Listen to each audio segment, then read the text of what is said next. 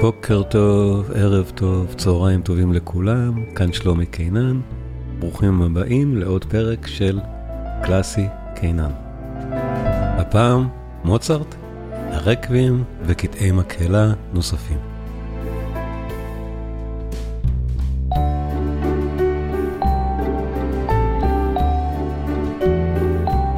וחוץ מזה, אחרי שתסיימו לשמוע את הפרק, אנא בדקו את הקורסים הדיגיטליים שלי שנמצאים בקישור בתיאור הפודקאסט.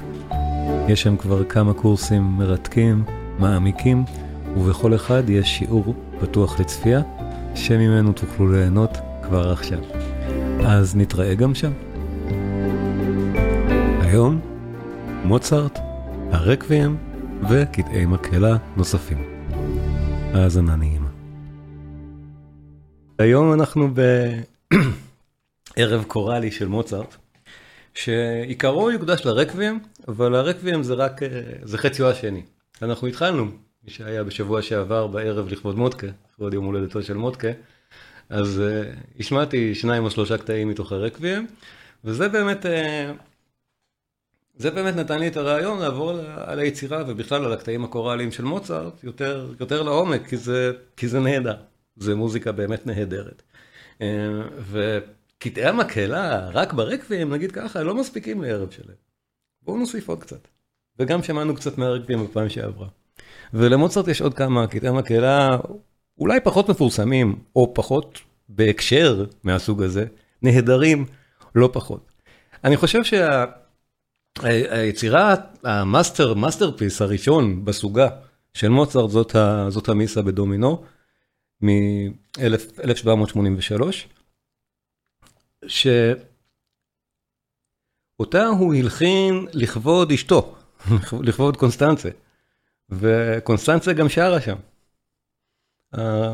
הרקע היה שאביו של מוצרט, לאופולד, כידוע, לא כל כך רצה שקונסטנצה, שמוצרט יתחתן עם קונסטנצה, ובשביל להוכיח לאביו שקונסטנצה היא בסדר, ותראה איזה יופי היא שרה, ואיזה יופי אני נהייתי ילד טוב ומלחין ניסה, כל זה, כל זה ביחד, אז כשמוצרט ביקר, השייגץ, ביקר ב... בא מווינה לזלצבורג עם אשתו קונסטנצה לקבל את ברכתו של אביו, זו הפעם הראשונה שקונסטנצה פגשה את אביו ואת אחותו, אה, הוא בא חמוש במיסה הלא גמורה הזו לביצוע בזלצבורג. עם קונסטנצה כמבצעת.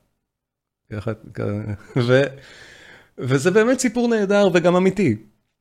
יחסו של אביו לא השתפר, אבל בואו נשמע כמה מוצרט באמת משתדל לעשות כאן רושם. יצירת מופת פר אקסלנס של מוצרט. המיסה ודומינור. פרק ראשון. אני אקרין את המילים למרות ששוב, מילים במיסה לא, לא big deal. שלושה משפטים. ואני אספר מעט יותר. אם זה נשמע לכם קצת דומה לבאך בשלב הזה, אתם צודקים. מוצרט כאן בשיא ההיחשפות שלו לבאך. שנה לפני כן, נפל לו האסימון הזה.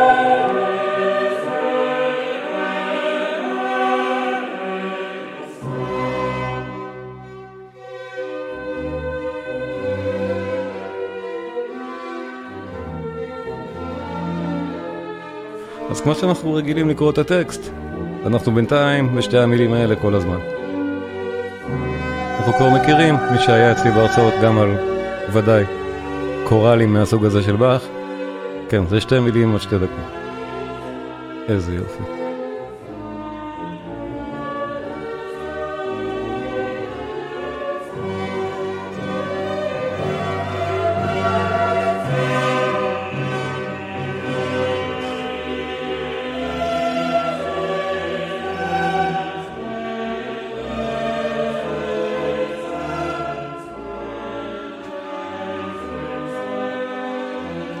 עכשיו שימו לב, מוצרט, בשלב הזה של חייו, וכל חייו, גם אחר כך, הוא מלחין אופראי, שבא להלחין מיסה.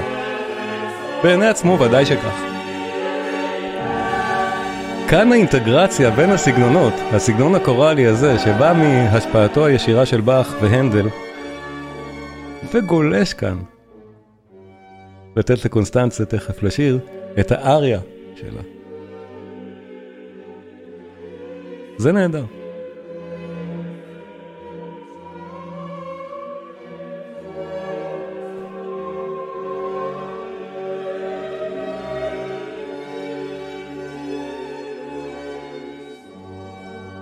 ועברנו לעולם אופראי, עכשיו. ו... קוסטנצה.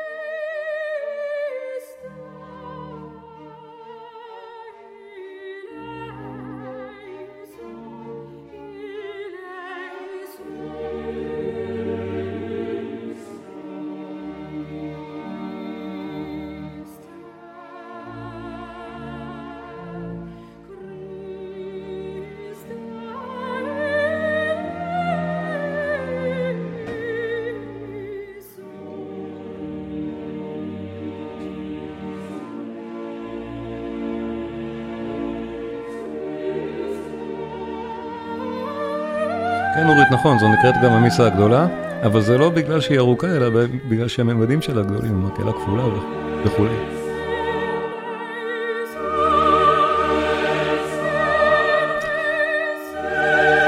יצירה לא גמורה.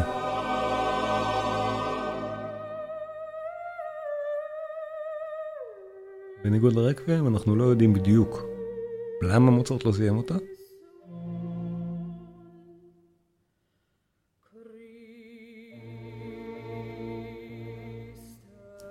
ההשערה המקובלת זה שבאמת הוא פשוט לא הספיק.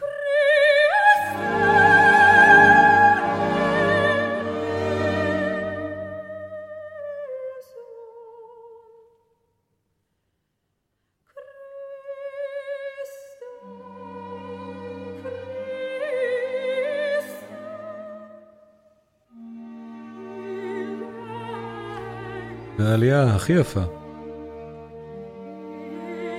בפרק הזה.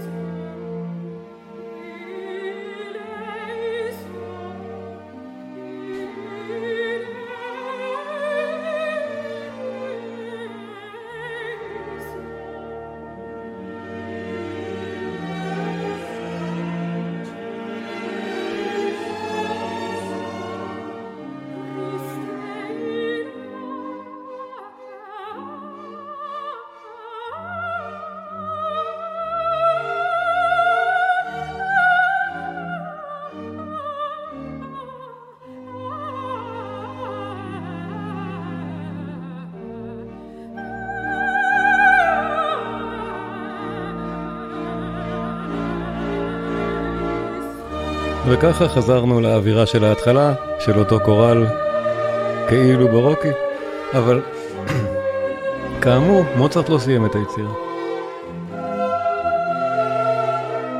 הוא בכלל לא ביצע בזלצבורג את הפרקים שהוא אפילו כן סיים לכתוב.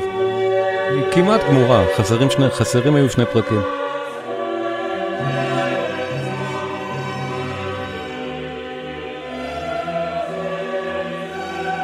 אבל כנראה שרק ארבעה היו גמורים לביצוע או יכולים להיות מבוצעים בזלצבורג כשהוא הגיע לשם עם קונסטנצה ורק ארבעה פרקים מתוך המיסה באמת בוצעו אז.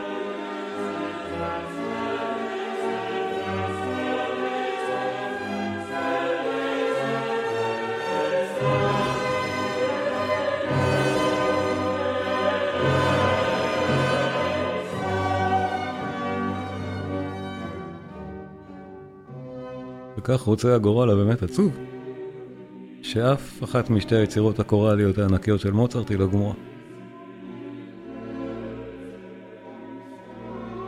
כמה שזה יפה.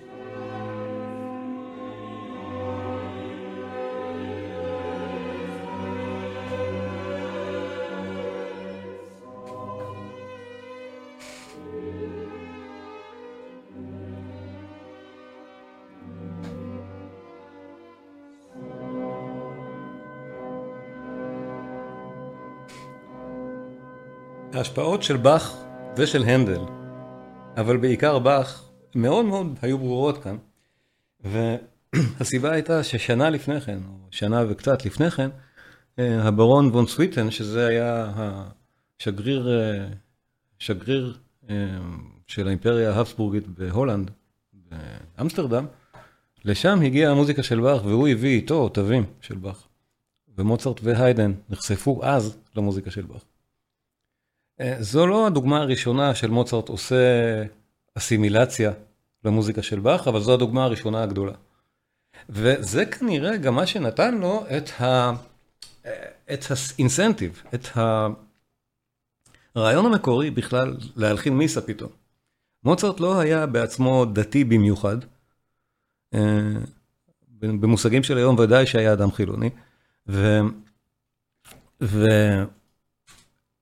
והיצירות הדתיות המוקדמות שלו, הוא עבד, הוא עבד בחצר של הארכיבישוף, קולרדו, אז ודאי שהן שם, אבל הוא בכלל לא התמקד בסוגה הזאת בתקופה הזאת בחייו, וכנראה שההשפעה הזאת של באך, זו הייתה, זה היה מה שהדליק אצלו את הרצון להלחין את היצירה הזאת, ואנחנו נשמע ברקבים עוד השפעה מאוד בולטת של באך, אבל בינתיים בואו נשמע עוד פרק אחד מהמיסה, את, את הגלוריה, שזה עוד אחד מהפרקים שאכן בוצעו בזלצבורג, עוד פרק נהדר.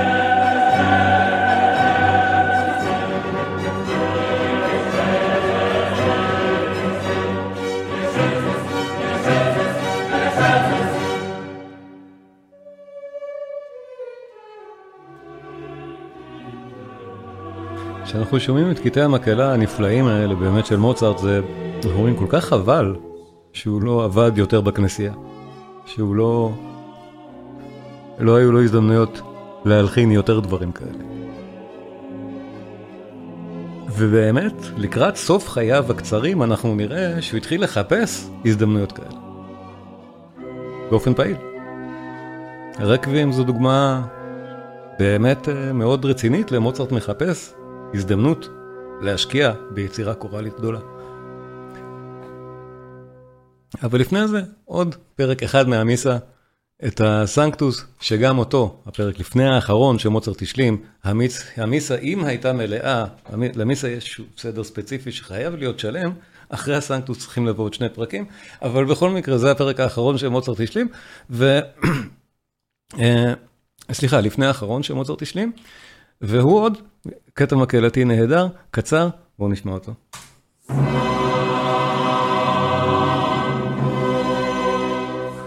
כמו שמודקה אמר, קדוש, קדוש, קדוש?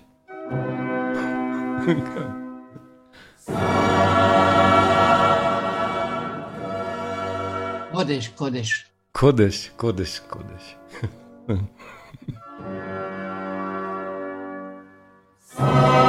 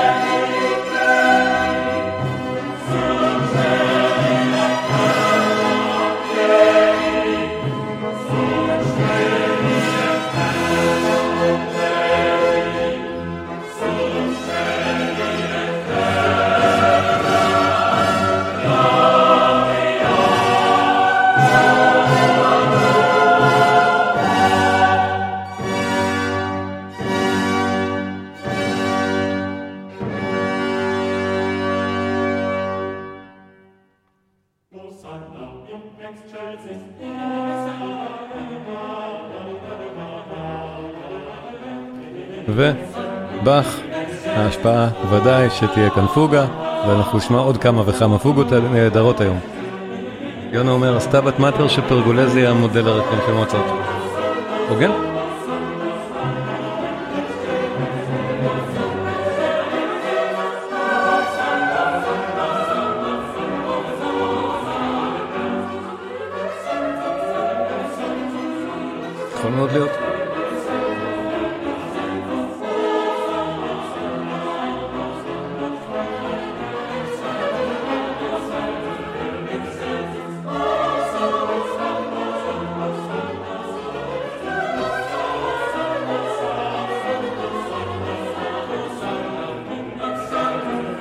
מקוצר זמן היום אנחנו לא נשמע יותר מהמיסה, אבל שוב, אני ממליץ לכולם, מי שלא מכיר את היצירה, באמת היא כל כך יפה. אולי באמת פחות מפורסמת מהרקבים, אבל uh, בהחלט ראויה, לא פחות, להאזנה באמת כיפית, יצירה נהדרת, כמו שאתם שומעים.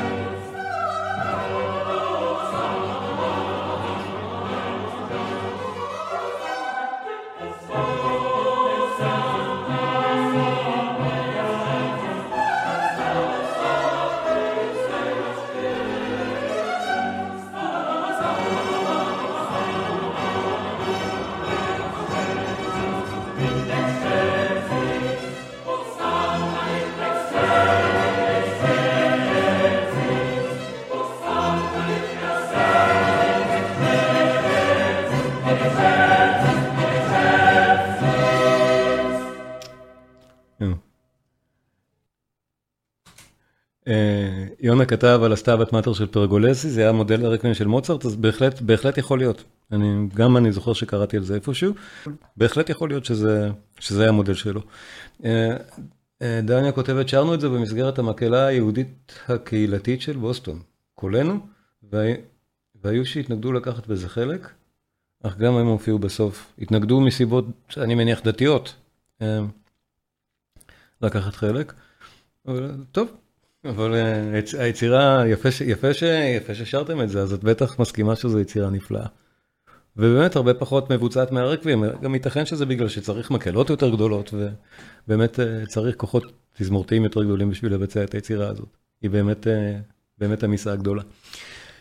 אבל הנה, אם אנחנו הולכים עכשיו שמונה שנים אחר כך לשנת מותו של מוצרט, ואז אנחנו מגלים את הדבר המעניין, שבאמת הסוג הזה של מוזיקה, הלך ועניין אותו.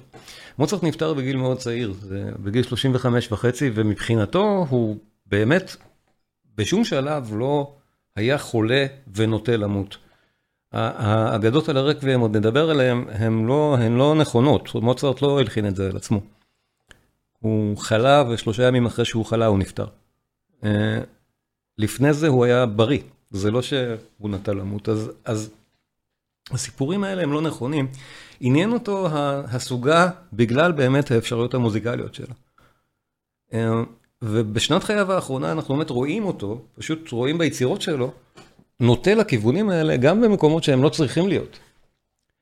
מקום אחד מעניין זה מזמור קטן, אב וורום קורפוס, כחל 618, שזה קטע מקהלתי קצרצר באמת, שמוצרט הלחין בשביל חבר עמית שלו, שהיה מנצח והמנהל המוזיקלי של המקהלות בבאדן, איפה, ש, איפה שקונסטנציה נהגה ללכת להתרפא, משהו כזה, קצרצר, אבל שומעים פה כמה מוצרט, זה מה שהוא רוצה לעשות עכשיו.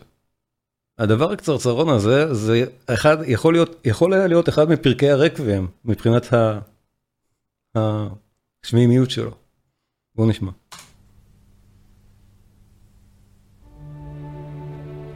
נראה את המילים רגע.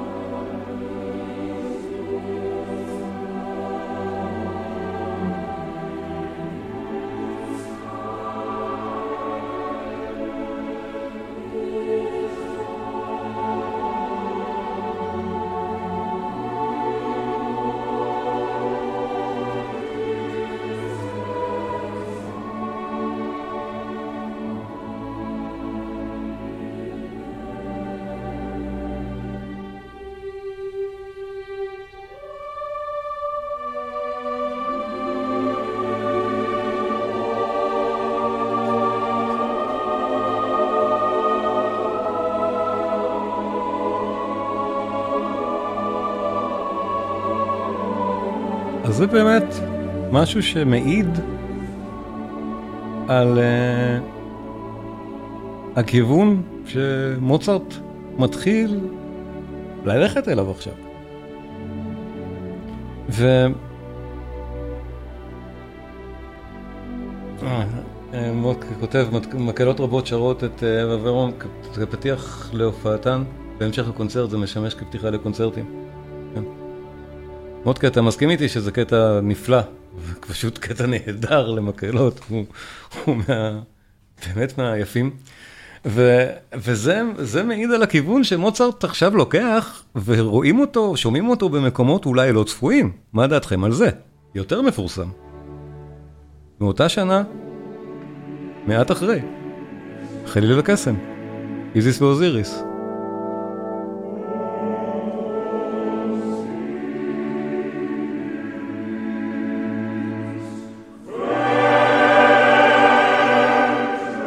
המילים?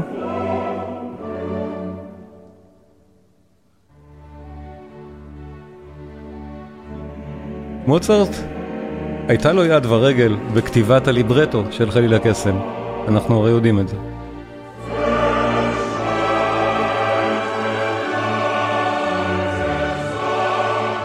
והוא פשוט ביקש משיקה נדר, שכתב את זה יחד איתו, שיקה נדר היה אחראי על הליברטו, להכניס הקשר לקטעים הקהלתיים כאילו דתיים, כאילו ליטורגיים מהסוג הזה.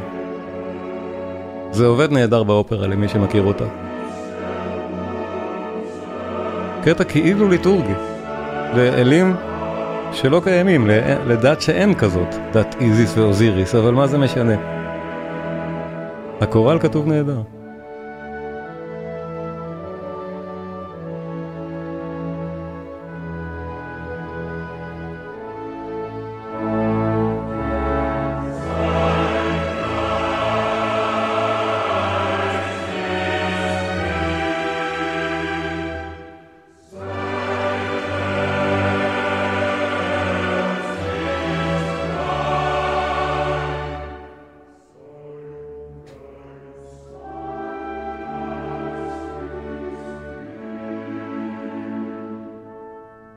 חליל הקסם מלאה באלוזיות כאלה לדת שלא קיימת. זה חלק מהעניין באותה אופרה, הבונים החופשיים, הפרי מייסונס, האילומינטי, הם כאילו אותה הדת. אבל אה, זה נותן למוצרט באמת הזדמנות להתכתב פה עם סגנון שהוא מאוד אוהב לעשות, וזה יגיע לשיאו ברקוויאם. שוב, מבחינת מוצרט הוא לא ידע שזה שיאו, הוא לא ידע שהוא לא יסיים את היצירה הזאת. נכנס אליה פשוט כיצירה קוראלית שעכשיו זה הסגנון שהוא כל כך אוהב. ופה אנחנו שומעים את זה מצוין.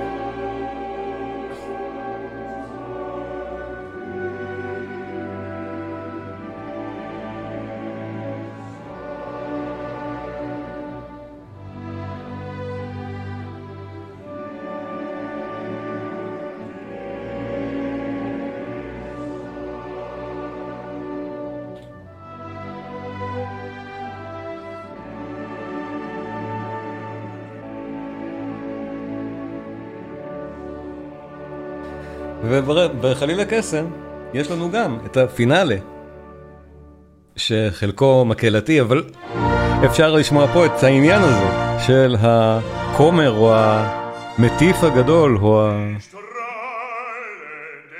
הפריסט הראשי.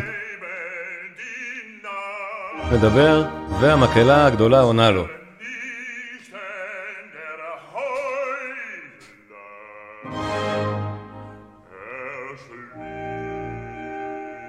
סוף חליל הקסם. הקורוס האחרון, התשיעית של בטהובן, הקורל המפורסם בסיום, מושפע מזה ישירות.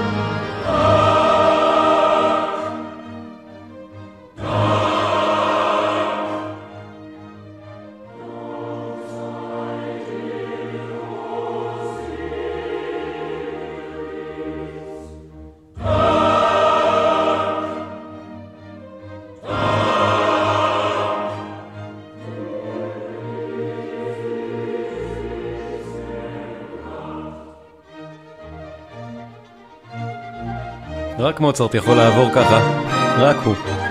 נהדר.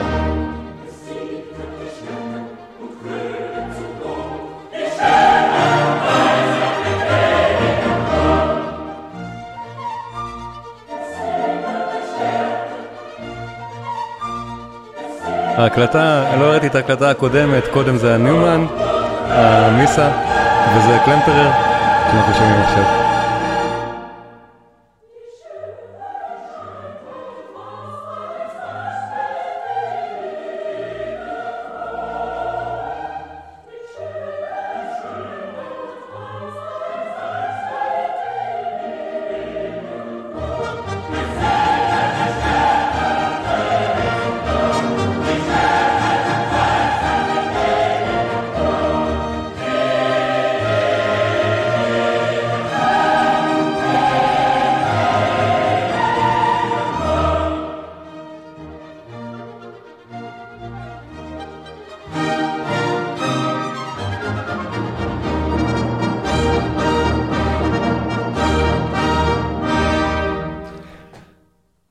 חליל הקסם, גם הוא סוג של מוזיקה מקהלתית ליצירה דתית שהיא לא דתית בעצם.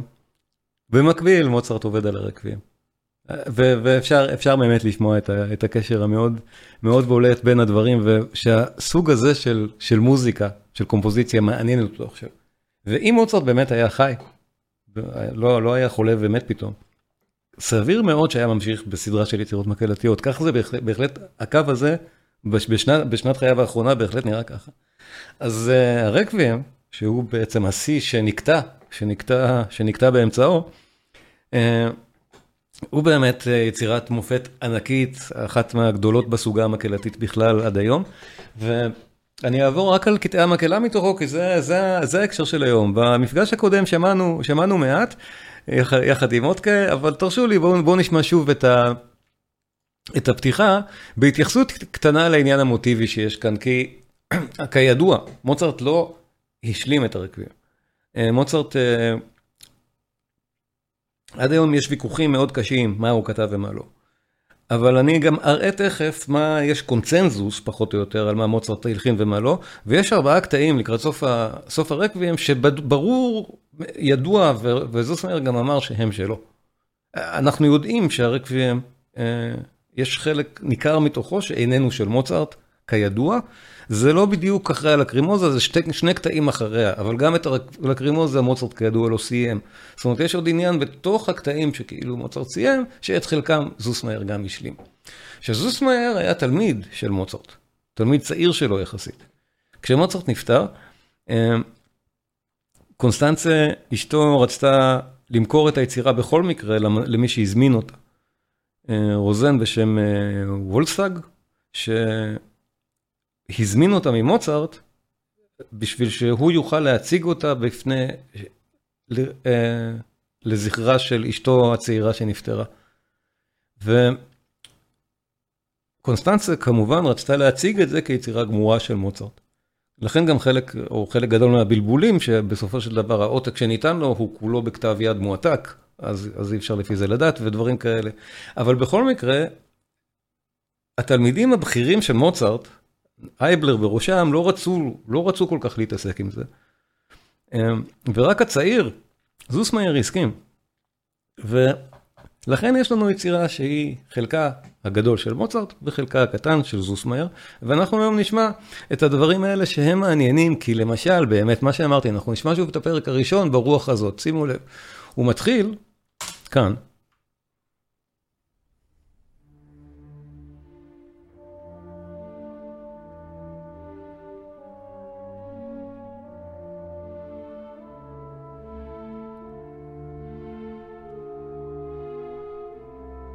אבל כשזה חוזר, בפרק, באמצעו,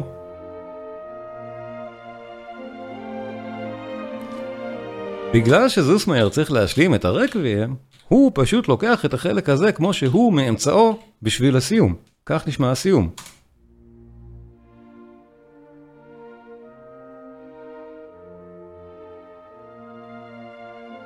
כי זוסמאייר פשוט ערך פה את הדבר הזה ושם אותו שם עם המילים של הסוף. באותה צורה, לאותו הסוף, סוס מאיר הצמיד גם את הפרק השני של הרקבים, את הקיריה. כך זה נשמע אצל מוצרט, בפרק השני של הרקבים, תכף אנחנו נשמע אותו במלואו, ואצל זוסמאייר זה נמצא בסוף, פשוט אחרי מה ששמענו עכשיו, זה נגמר, ומגיעים למין חזרה על אותה הקיריה. שוב, על מילים של הסיום של הרקבים.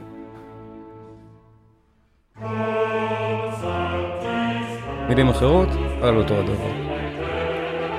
אז יש הרבה דברים כאן שצריך ברוח הזאת לראות את השלמתו של זוסמר של היצירה, שהם מעניינים אולי בפני עצמם, אבל גם זה אומר שאנחנו יכולים אולי לשמוע את זה רק חלקית, את קטעי המקהלה הבאמת מעניינים של מוצרט, ואולי לראות קצת את ההבדלים בין, בין, בין גרסאות וקצת את הוויכוחים עליהם. אז קודם כל, בפעם הקודמת שמענו את, ה, את, ה, את הפתיחה, בואו בוא, בוא נשמע. אה, את הפרק השני, שאליו לא התייחסנו, יש פה פוגה כפולה נהדרת, שוב, אמרנו, באך אה, משפיע פה עצום על מוצרט. יש כאן כמה וכמה קטעי, אה, קטעי קונטרפונקט נהדרים, זה אחד מהם. נראה את המילים, רגע.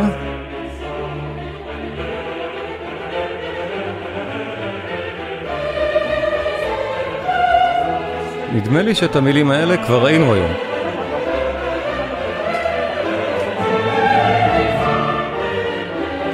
הטקסטים מאוד דומים.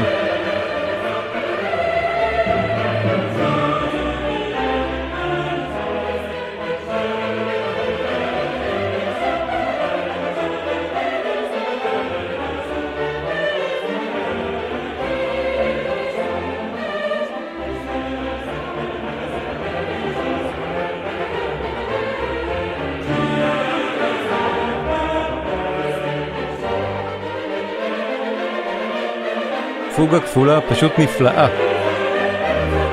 ופה, בניגוד למיסה, שומעים שמוצרט עשה אסימילציה שלמה לסגנון של באך. שומעים את זה. או לסגנון קונטרפונקט בארוק, שלא צריך לחתוך ממנו לפתאום משהו אופראי. זה מחזיק, מחזיק כאסימילציה לתוך הסגנון המוצרטי. נהדר.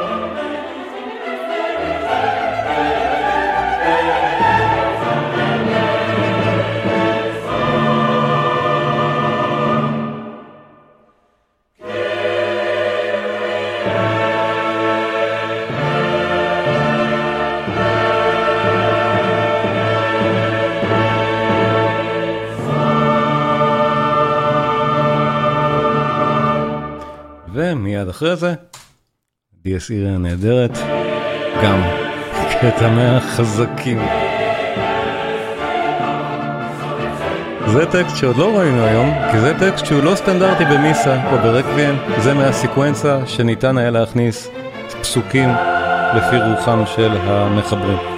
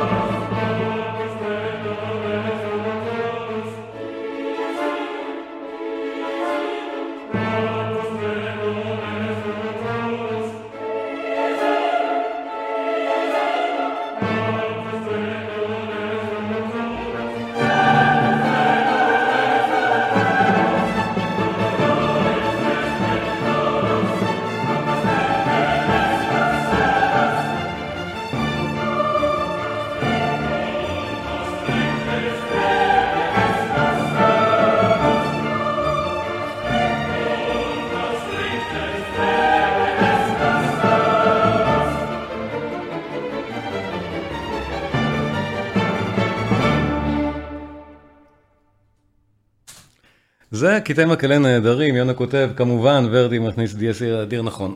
נכון, שמענו את זה נדמה לי פעם קודמת. אז אה, כן, אבל גם זה, זה גם זה רגע נהדר. ואת אה, רקס, שמודקה אוהב, גם שמענו, שמענו בפעם הקודמת, בואו, בואו נהנה מזה שוב.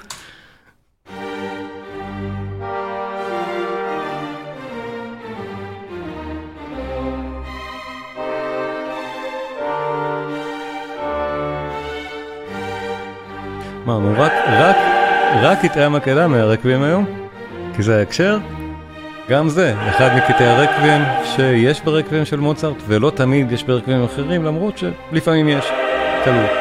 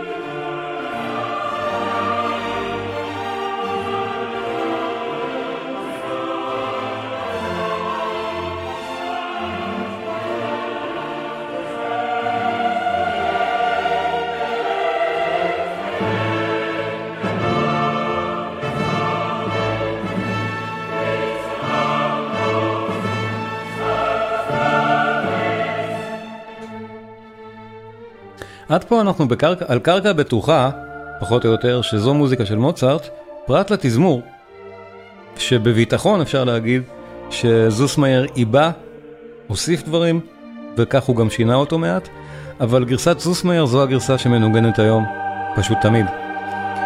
לגבי גרסאות אחרות, קשה לדעת, יש כל כך הרבה אפשרויות למה זה היה יכול להיות. אבל מה שאנחנו שומעים עד עכשיו, זה מוצרט.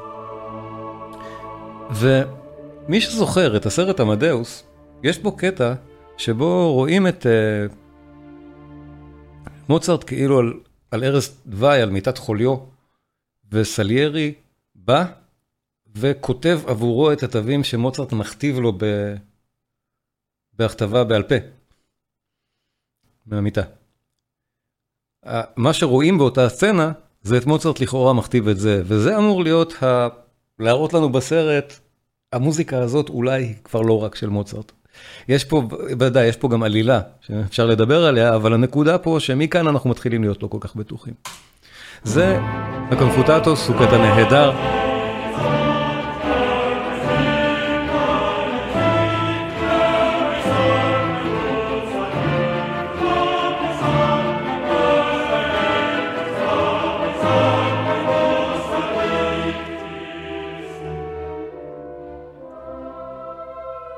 כך יפה.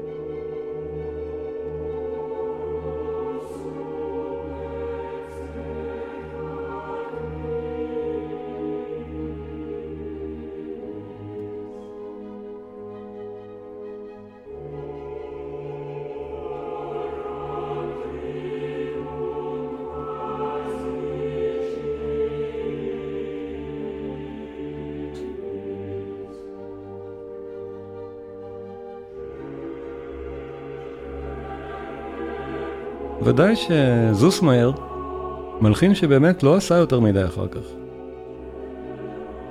יגיד 30 שנה אחר כך, שהוא כנראה תרם ליצירה יותר ממה שהוא תרם באמת.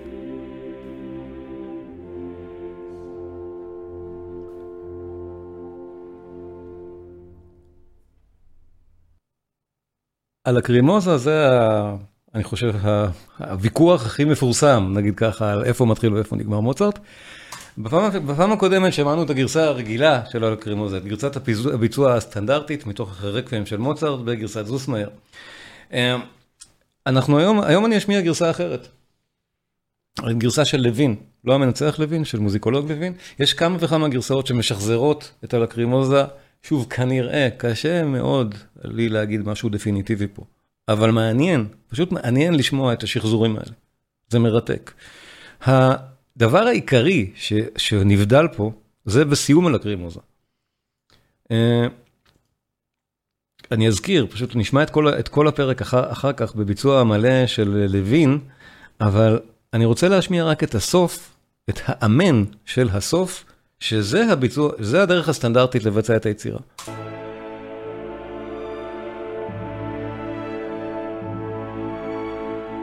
יש את העלייה הזאת.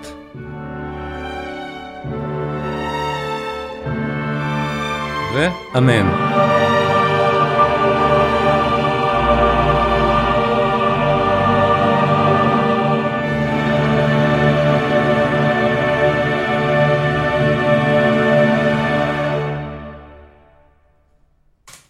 עכשיו בואו נשמע את גרסת אה, לוין, שהוא אומר, הוא לא מנסה לחבר אמן חדש, אבל יש אמן שמוצרט הלחין בנפרד מזה, בדיוק באותו הזמן, בדיוק באותו סולם, ומוצרט עצמו לא חיבר את זה ליצירה. אז סביר מאוד מאוד שהתכנון היה לחבר את זה ליצירה. אז, משאיר, אז לוין משאיר את זה, לא ממש מחובר, אלא מנוגן אחרי. בואו נשמע כמה זה יפה. יש עוד כמה וכמה הבדלים, שמי שמכיר טוב את הקרימוזה ושר אותה כמו מודקה, יזהה מיד. אבל זה יהיה ההבדל הכי בולט. בואו נשמע את הקטע, בגרסה של שחזור אחר מהגרסה שאנחנו מכירים. הרבה יותר מדויק, זה בטוח לכוונתו של מוצרט. האם זהה לכוונתו של מוצרט? בטוח שלא.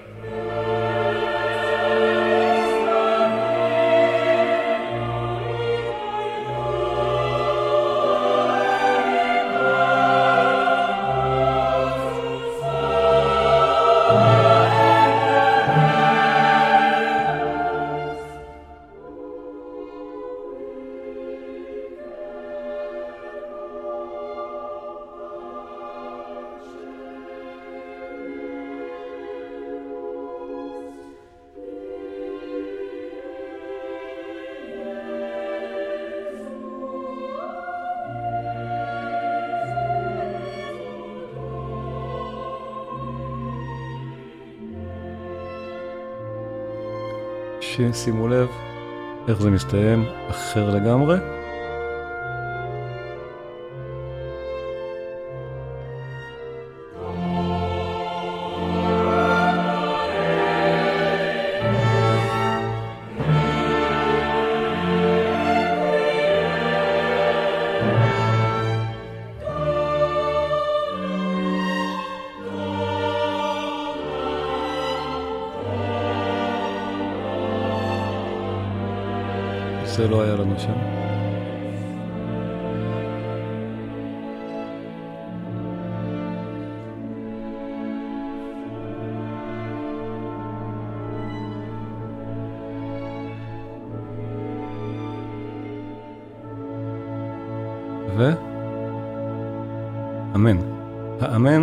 לא חובר כאן, למרות שוודאי שהיה צריך להיות מחובר.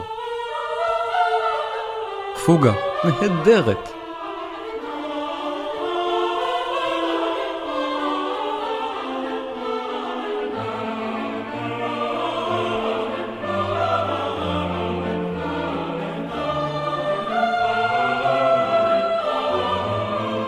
הקלטה שאנחנו שומעים למי שמעניין, מרתק להאזין לדברים האלה, באמת מרתק, זה מה שאנחנו שומעים.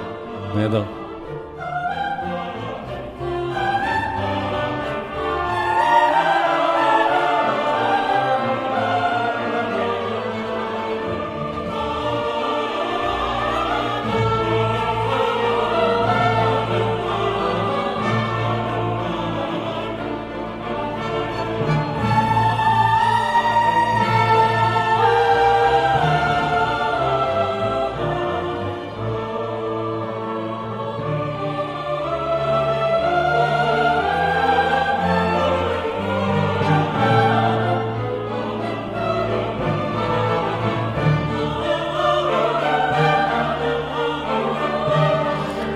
ובסוף יהיה לנו את, ה, את האמן של האמן ההוא. כאילו חזרנו עכשיו ל...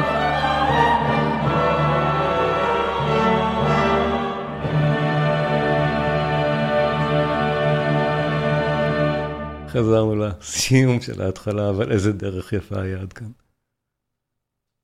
כמה חבל שמוצרט לא זכה לסיים את היצירה הזו. פשוט, פשוט, פשוט חבל.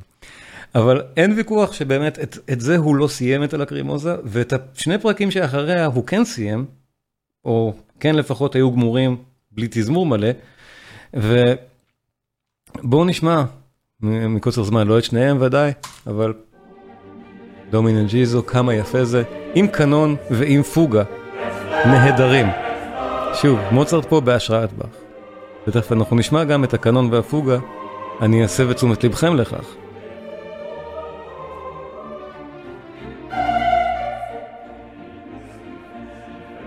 סליחה, אלה המילים. סליחה.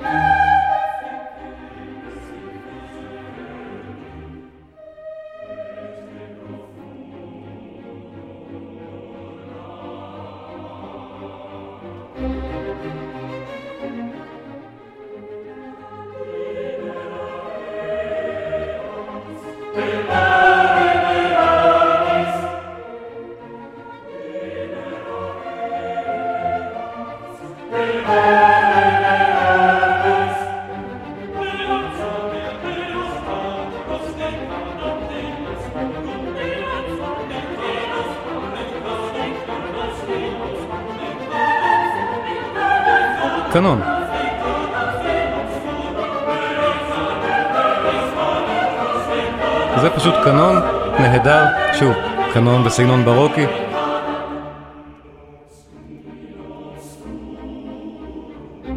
ו...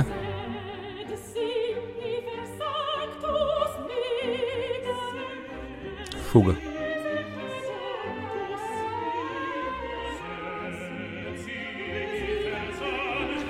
אני מסב את תשומת לבכם לטכניקות ברוק האלה כאן, טכניקות ברוק באך. בגלל שזוסמאייר המסכן צריך להשלים ארבעה פרקים, שבתוכם יש גם פוגות כאלה, שפשוט אף אחד חוץ מבאך ומוצרט לא מסוגלים להלחין. ותכף נראה מה זוסמאייר נאלץ לעשות עם זה.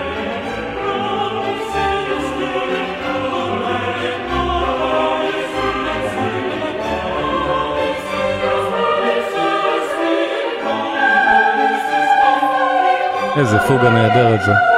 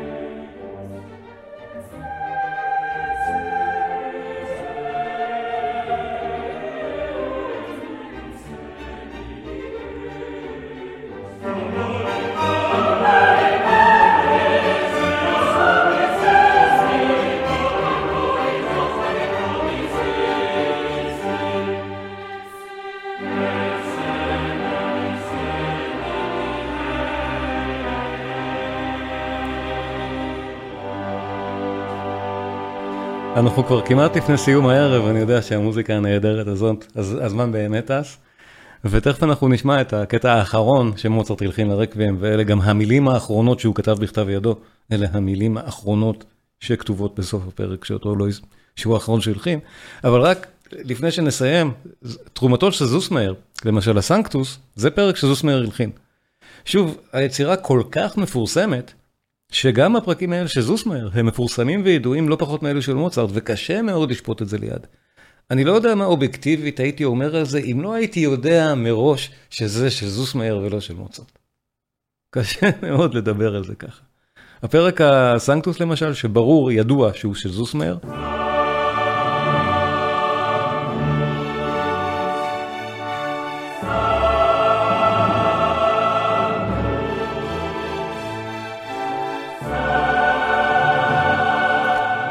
אז ישר אפשר להגיד, אבל אולי אני משוחד כי אני יודע מראש, זה יותר מסורבל. זה פחות אולי זכיר. באמת סתמי יחסית. אבל איפה שבאמת אפשר לשפוט את זה מבחינה טכנית כקומפוזיציה, זה באותה הפוגה, שמוצרט חוזר אליה גם פה. שימו לב לפוגה של מוצרט.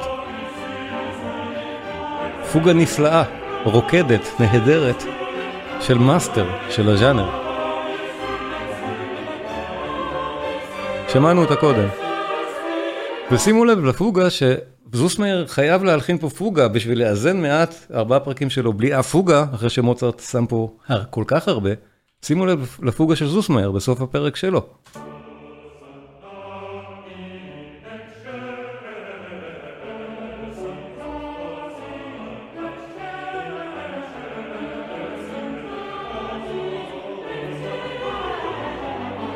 אפשר להגיד שזו קומפוזיציה פשטנית יחסית למוצרט. זו תלמיד של מוצרט. וכך אולי לשפוט את זה באמת.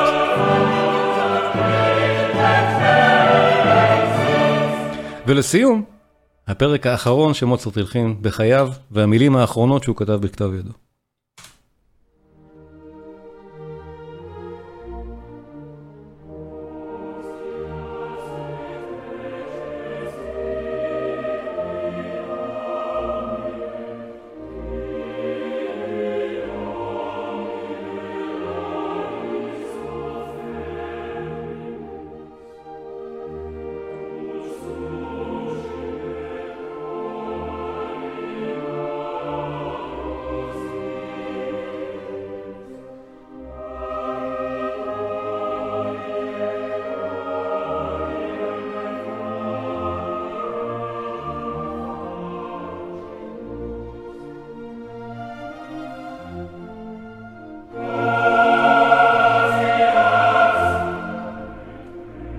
אני מתנצל שאני מסיים היום מעט יותר מאוחר. גם לי קשה לי להפסיק שהמוזיקה כל כך יפה.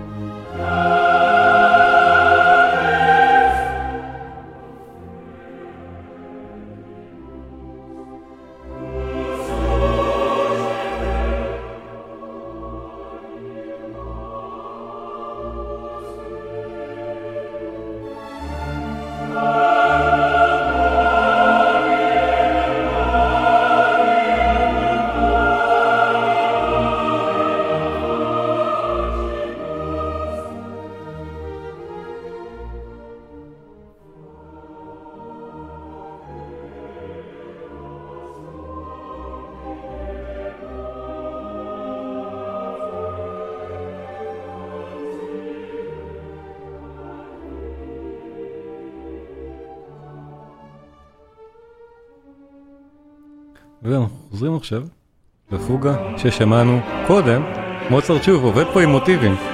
אמרתי את זה בהתחלה, יש פה עוד כמה וכמה כאלה.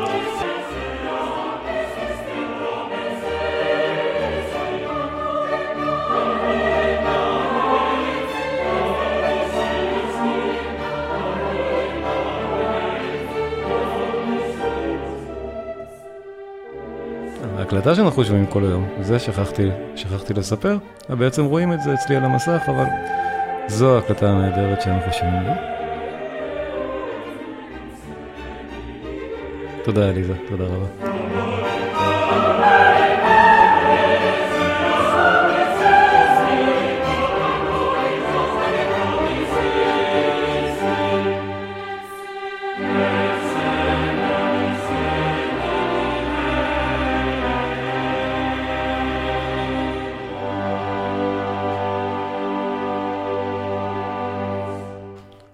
תודה רבה.